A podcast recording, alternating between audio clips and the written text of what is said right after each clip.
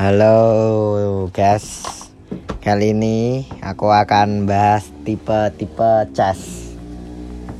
Tipe cas ada banyak ya. Pertama, tipe cas iPhone, yaitu memakai tipe A.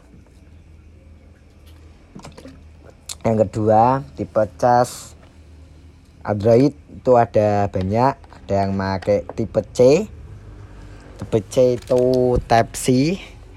Dan ada juga yang masih memakai model lama kayak biasanya ya gitu guys. Untuk kalian kalau bisa mengecas H P itu pakai cas ori ya guys. Soalnya cas ori itu berpengaruh banget buat H P kalian, supaya H P kalian gak error gitu. Oke okay? Terima kasih. Semangat.